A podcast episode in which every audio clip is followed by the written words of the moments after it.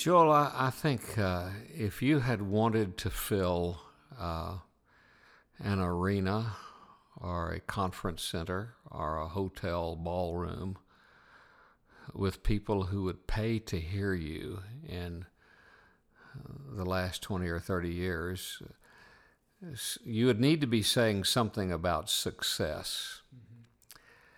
But over the last five to 10 years in American culture, people have discovered that success is not all that it's cracked up to be. And that the issue is not success. Anybody can make themselves a success. Numbers, for instance, are like people. And if you push on them hard enough, they'll say anything you want them to say and make you look successful. So anybody can be a success at something. The key is effectiveness. Successful people often think, if you focus on success, often think they influence more people than they do, but effective people influence more people than they think they do.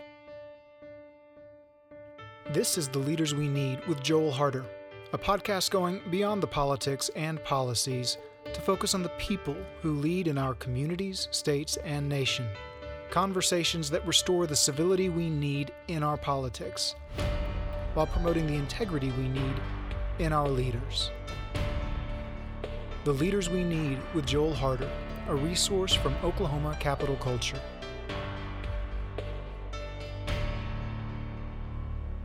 Welcome back to The Leaders We Need. I'm your host, Joel Harder. I want to thank you for being an important part of changing the leadership culture in our communities, states, and nation. The conversations you hear on the leaders we need are just one way that we break through cycles of incivility and go beyond the policies and politics to focus on the people leading across our nation. As you listen to this episode and others, be sure to leave a comment and let us know what you think and what you want to hear more of in future episodes. Also, please share these podcasts too. Well, what do leaders need to do when they discover that success may not be all they hoped it was? It's an interesting question, and the answer is significant. On today's episode, I have the opportunity to sit down with one of my favorite leaders. It's a special conversation, too, because it's the first time to have someone who isn't coming directly from the policymaking community. And that's important because we need strong leaders in all sectors of society. Politics, undoubtedly, but also in business, education, civic organizations, and in faith communities. Dr. Tom Elliff is my guest today. His leadership experience spans decades. He's led in local churches, both small and large congregations. He remains an important voice in denominational leadership, twice elected as president of the largest denomination in the country.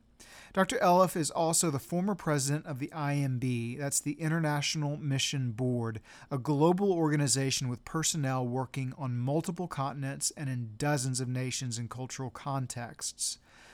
This is the first part of my conversation with Tom, and he will tell you that more than successful leaders, what we really need are effective leaders. Well, let's get to the conversation with Tom Elliff on the leaders we need. When Leaders Matter How Civility, Integrity, and the Leaders We Need Are Possible by Dr. Joel W. Harder. Forward written by Oklahoma Governor Kevin Stitt. In When Leaders Matter, Chaplain Joel Harder presents a three step approach to engage leaders and restore the civility we need in our politics while promoting the integrity we need in our leaders. When that happens, leaders will be able to work and inspire our communities, states, and nation to address the real problems we are facing and navigate a way forward that will benefit all of us. When Leaders Matter How Civility, Integrity, and the Leaders We Need Are Possible. Available now on Amazon.com, Barnes & Noble, and BarnesandNoble.com.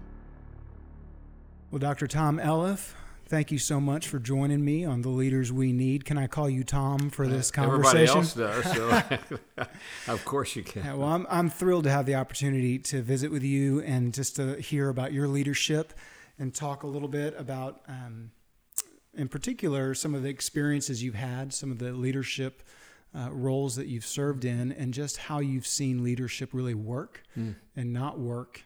Well, I look uh, forward to the next few minutes then. I became aware of you Um, a number of years ago, long before we moved to Oklahoma, uh, I was involved in leading all of the global work that we did at First Baptist Alexandria, and mm-hmm. and so I. Uh, and at that time, you were the president of the IMB, the International Mission Board, and I had remarkable experiences working with IMB personnel in Central Asia and launching brand new work yeah. in Eastern Europe. And so I first became aware of you uh, at that time. Uh, had never had a chance to meet you then. And then when we moved to Oklahoma, a mutual friend of ours had given uh, given you my name and number, and I remember vividly sitting in a in a meeting talking about something completely different, unrelated to our move to Oklahoma, and you gave me a call and spent probably 15 minutes on the mm-hmm. phone, spoke into my life in a very powerful way, and you didn't know me at all.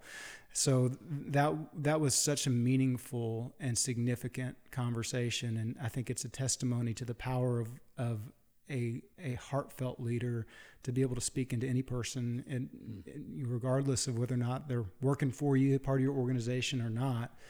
Uh, and then we've had uh, now many years uh, of getting to know each other since I've moved to Oklahoma, and I've just I cannot s- speak highly enough uh, to well, the, the, person that I, I know you to be and have seen you to be. So I'm I'm so excited to have this conversation. For those who may not uh, know who you are, why don't we just start by giving kind of a, a quick introduction just to who you are and and some of the some of the roles that you've you've served in and and what you're doing right now. Well, I'm a believer. Yeah. And uh, a believer whom the Lord graciously called into ministry position um, early in life, when I was 18, as a matter of fact. And so, for the most part of my life, Joel, I've served as a uh, pastor of local churches. And then um, uh, the last decade or so of my life, I've had the privilege of serving um, uh, both with the International Mission Board, seven and a half years, and uh, in some roles with our, our Southern Baptist Convention mm-hmm. on a mm-hmm. national basis. Um, but, you know, being married, having four children who love the Lord, serve Him, um, my first wife and I, after 49 years, passed away of uh, cancer. After 49 wonderful years of marriage, we had four children, 25 grandchildren, mm. nine great grandchildren.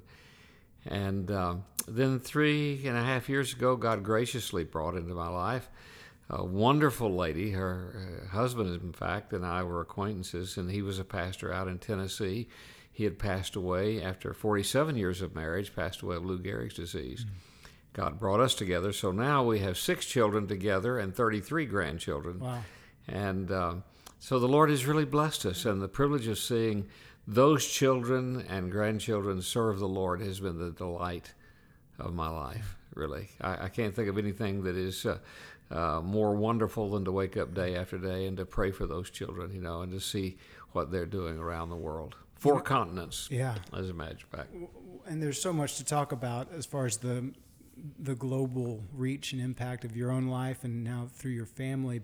I have heard it said, and I really do believe this because of my relationship with, with my grandparents, that you, you learn a sense of right and wrong. Mm. You get a sense of bearings from your parents, but you really get that sense of identity and uh, spiritual heritage from grandparents. You know, just just an aside, uh, uh, and it may, may or may not be where we're headed with this program today, but um, my great grandfather uh, left Tennessee shortly after the Civil War with his first wife and came to Indian Territory because he heard he could put in a farm here. Came as far as the train would go, which is mm-hmm. Fort Smith. Bought a wagon, came in to be a Horse Thief Springs down around Hartshorne. Um, put in a farm. She came down with cholera and she said, I don't want to die in Indian Territory. So he sold the farm and $39 and went back to Fort Smith, got on a train, and on the train she began to die. And she said, um, Jim, would you, would you hand our baby to that lady over there? And so he took the baby and gave it to a lady. And she said, I'm going to die, but will you promise me two things?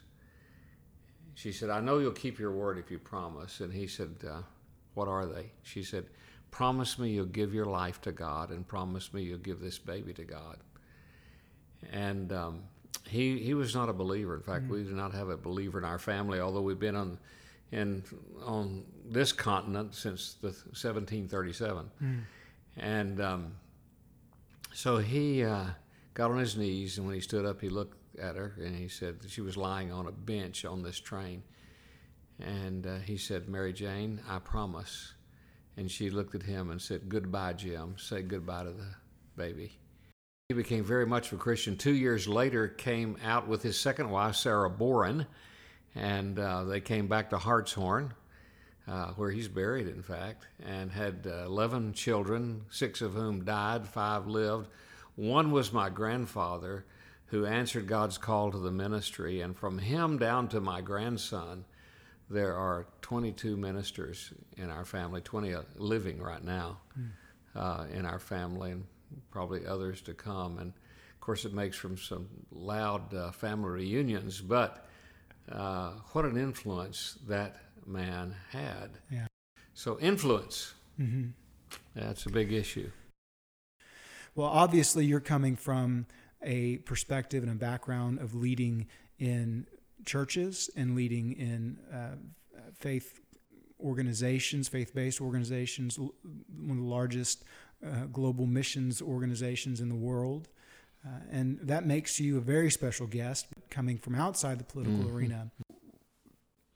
We need leadership uh, in all arenas of our society. Leaders really do matter and to lead in faith communities, to lead in churches, to the the influence that you have um, affects and impacts people who then go to work, you know, debate and discuss politics, who go and vote, who go and run for office. The the influence of of those who are leading in civic organizations, in communities, and in churches are just as significant in this conversation of of leadership.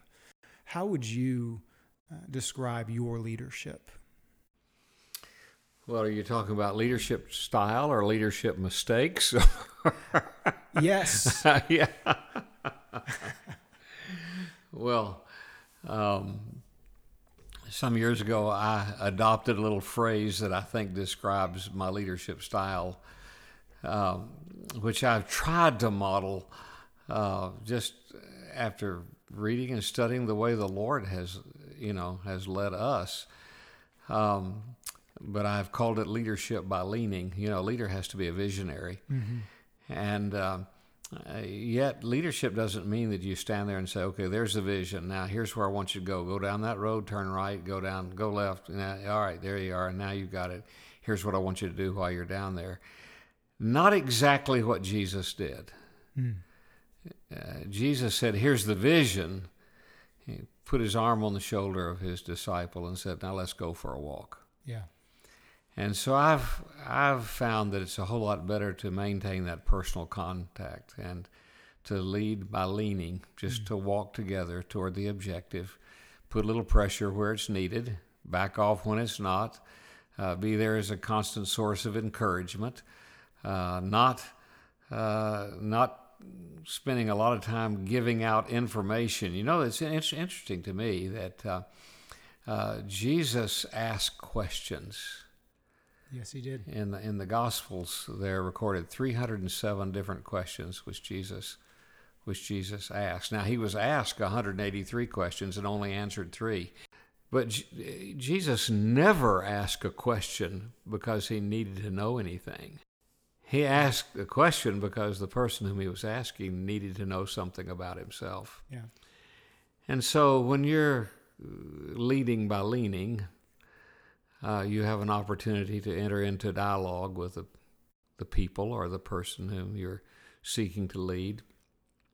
And you can just ask a lot of questions. Yeah. And at the end of that, they found out something about you and about themselves, and you've arrived together at the objective. So I, I would think that probably describes my style more yeah. than anything else. So, what are the questions? What are kind of the go-to questions that you think to ask? Oh, it just depends upon the issue. Yeah. It might be a question about a person's life or marriage or a person's understanding of the objective. It might be a question about the person's character. Mm-hmm. Um, but you're wanting that person to discover something about himself and of course you're just you know we're not jesus so we don't know everything and we need to hear from them as well. So uh, um, oh that that is that could be limitless when you think about the the kind of questions that you that you ask. The moment determines that i think more than anything else. Well and if i were to envision a difficult leadership moment. You know, you maybe have somebody that you're leading that is struggling, um, maybe not performing or not necessarily in agreement with the team or the vision. Uh, where do you start kind of asking questions? Sometimes there? I ask questions about myself. Do you feel like I have clearly communicated yeah. our mission? Yeah. Uh, how do you understand that? Mm-hmm. Um, because I may not have, or he may not have been listening. mm-hmm um, or he may have his own mission and is determined to drive his vision through regardless. Mm. And so it's important for me to ask that question. How do you understand that? Uh, I, I, may not have, I may not have told you exactly what we do here mm-hmm. and why we do it. And so let's talk about that. Putting the onus back on you as the leader, but mm-hmm. yeah. there's, there's there's a resolution you're getting to, and that right. is to help them yeah. get there. So, looking into this idea of effective leadership, and uh, you know, I've I quote Ronald Heifetz, uh, and he talks about you know not everybody we call leaders would we say are demonstrating leadership. Uh, there are people we look to and see they are leaders, but they're not necessarily leading. What's the difference between being a leader and actually being effective in leading? Joel, I, I think uh, if you had wanted to fill uh, an arena or a conference center or a hotel ballroom with people who would pay to hear you in uh, the last 20 or 30 years, you would need to be saying something about success. Mm-hmm. But over the last five to 10 years in American culture, people have discovered that success is not all that it's cracked up to be. And that the issue is not success. Anybody can make themselves a success. Numbers, for instance, are like people. And if you push on them hard enough, they'll say anything you want them to say and make you look successful. Mm-hmm. So anybody can be a success at something. The key is effectiveness. Mm. Now, um, uh, let me let's let's just talk about effectiveness. You yeah. know, uh, effectiveness effectiveness might be described this way. Uh, let me use a word picture. Perhaps this will help. I could take a stick of dynamite. We're sitting here in my house, but we're on a cul-de-sac. I could take a stick of dynamite, and you and I could walk outside um, with that stick of dynamite. I could light the fuse, throw it as high as I could in the air, and we would run like crazy. And that stick of dynamite, given all things equal, would explode successfully. It would literally do everything it is capable of doing. It's mm. been a success. I mean, heat, light, noise, ash in the air, the wonderful smell of cordite. I mean, mm. uh, uh, it totally successful. But with our Oklahoma winds, um, you come back in about five or ten minutes, and uh, although that it, it had been successful, you look around and there's there's been no no change. Nothing has happened. In fact, except maybe for a little residue, mm-hmm. uh, you'd never know it happened. Now, think of your life. I could take of that same stick of dynamite and I could go to a rock quarry. Same stick of dynamite. I could find a seam in the face of the, the wall there, drill a hole in it, strategically place that same stick of dynamite, light the fuse. Of course, we'd run again like crazy. And in a millisecond, I would have changed the landscape of the world forever. Mm. Same dynamite. Mm-hmm. One was successful, but the other was effective. Mm. And so I began some years ago looking at the lives of men who were marked by effectiveness, not mere success. I mean, you can be successful and not change anything.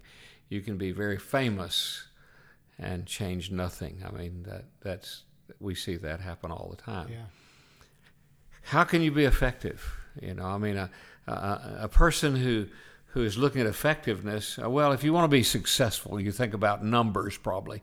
If you want to be effective, you're thinking about names, people, lives that you Yeah, impact. that's If you want to be uh, successful, you're probably thinking about appearances. If you want to be effective, you're thinking about reality. What, what, what really is happening here? Um, I've discovered that people who are who are driven by success are often uh, they're often concerned about the way things look, even their office, the way their office looks. And uh, but a person who wants to be effective is not so concerned about that as as what he does. What, what what is my job? You know, what am I supposed to do here? Not how does it look? I'll give me a broom closet, but just tell me what what I'm to do here, what I'm to get done here Um, successful people often think, if you focus on success, often think they influence more people than they do, but effective people influence more people than they think they do. Well, yeah. really and good. uh, that it, it's so important. So I begin to look for people, especially in my particular dist- uh, discipline of the Christian faith. I began, uh, who is, I, and I came to a number of people, but most notably, um, think of the Apostle Paul. Um, in reality, uh, you have just a little over 10 years of really active ministry. Some of that he had spent in prison. But in that time, without the benefit of radio, television, newspaper, any of that, uh, rapid travel, anything, he touched two thirds of the Mediterranean world with the gospel.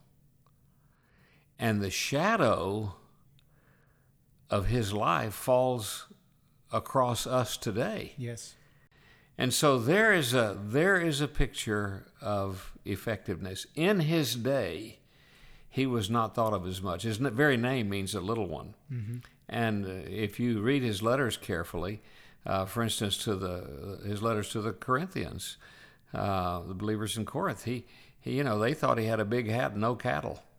I mean, they didn't think much of him. They said, "Yeah, you talk big when you're away, but you show up, you're you know you're not much."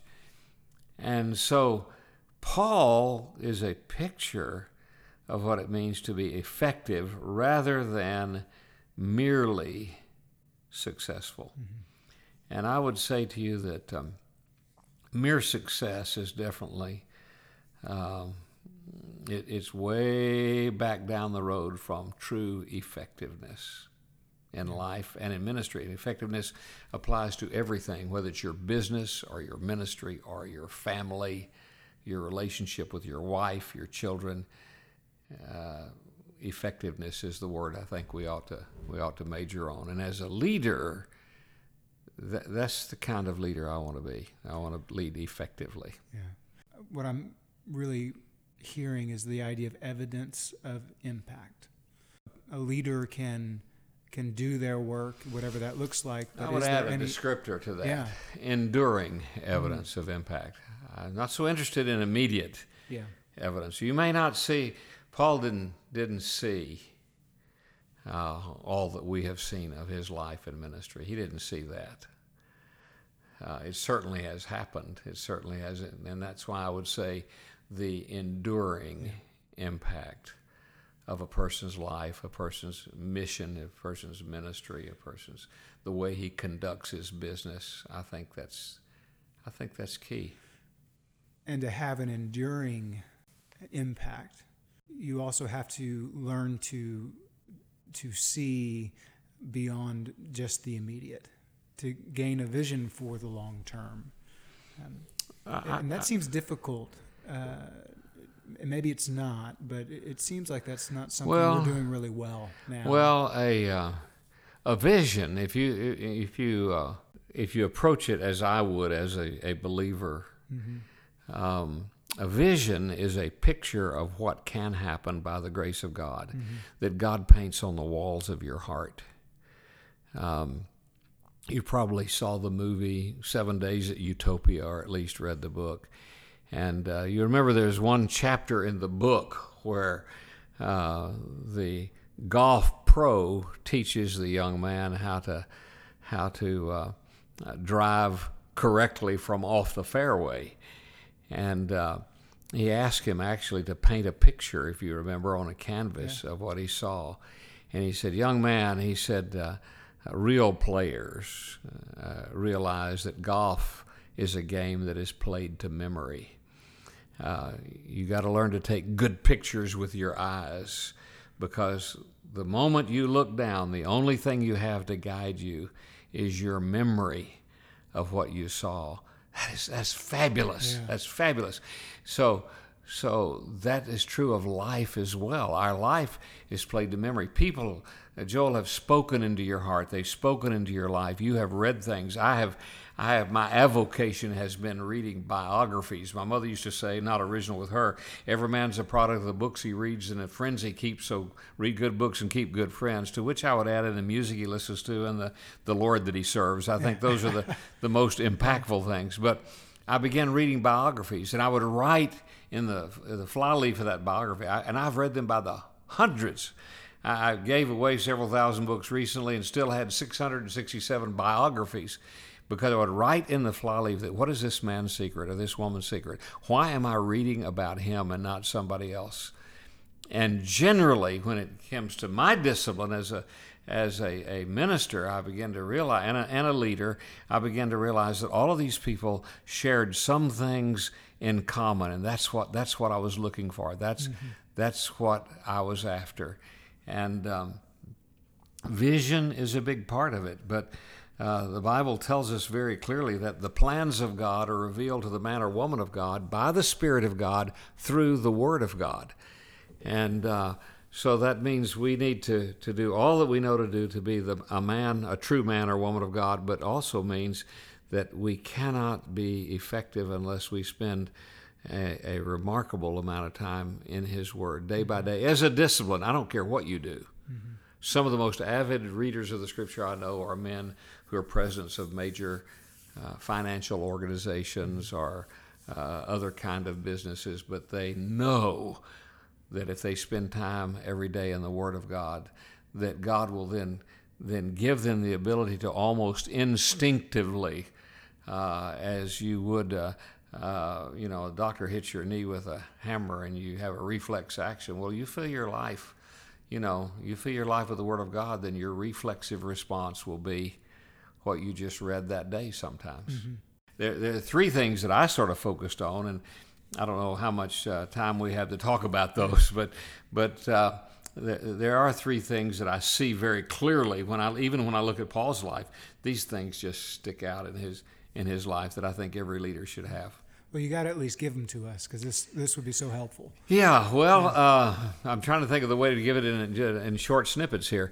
Um, well, here's a good example. Paul opens his magnum opus, the book of Romans, uh, with these words Paul, and the next thing he says, bondslave of Christ, called to be an apostle, separated the gospel of God, comma, but let's just stop there. And he tells us three things about himself. First of all, he tells us he's very, very confident in the person he who controls his life, and that is Jesus.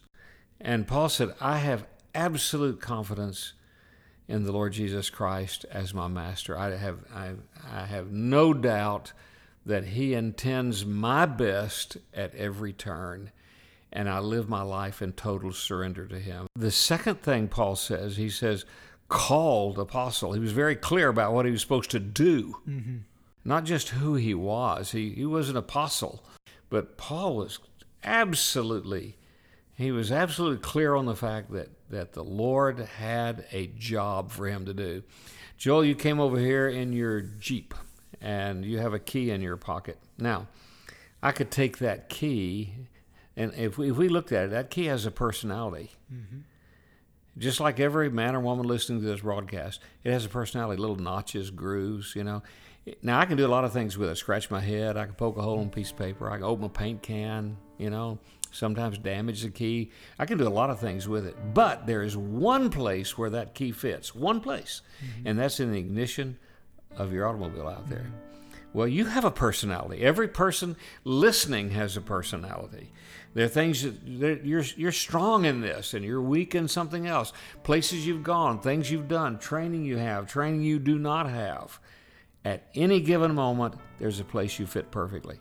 And I know there are people listening to this broadcast who uh, they've got incredible abilities in one in some areas, and right now they feel like I'm a key opening a paint can. Hmm. I'm going to keep poking a hole, doing something as inane as poking a hole through a piece of paper. I've got this ability. I can, I can do this. Well, guess who wants you in the best place? God does.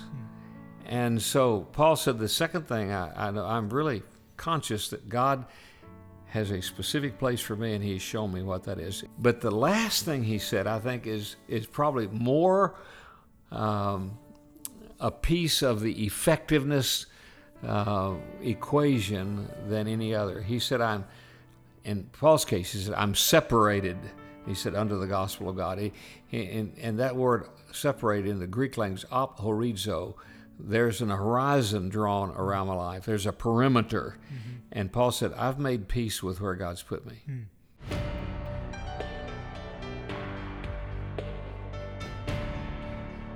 Thank you for listening to The Leaders We Need with Joel Harder, a podcast from Oklahoma Capital Culture. Oklahoma Capital Culture is a nonprofit organization shaping a culture of civility, integrity, and servant leadership among policymakers through non political and non-partisan engagement. Learn more about Oklahoma Capital Culture and how you can help shape the leadership culture at www.capitalculture.com. Original music heard on The Leaders We Need, provided by Scott Allen Matthews at mypodcastmusic.com.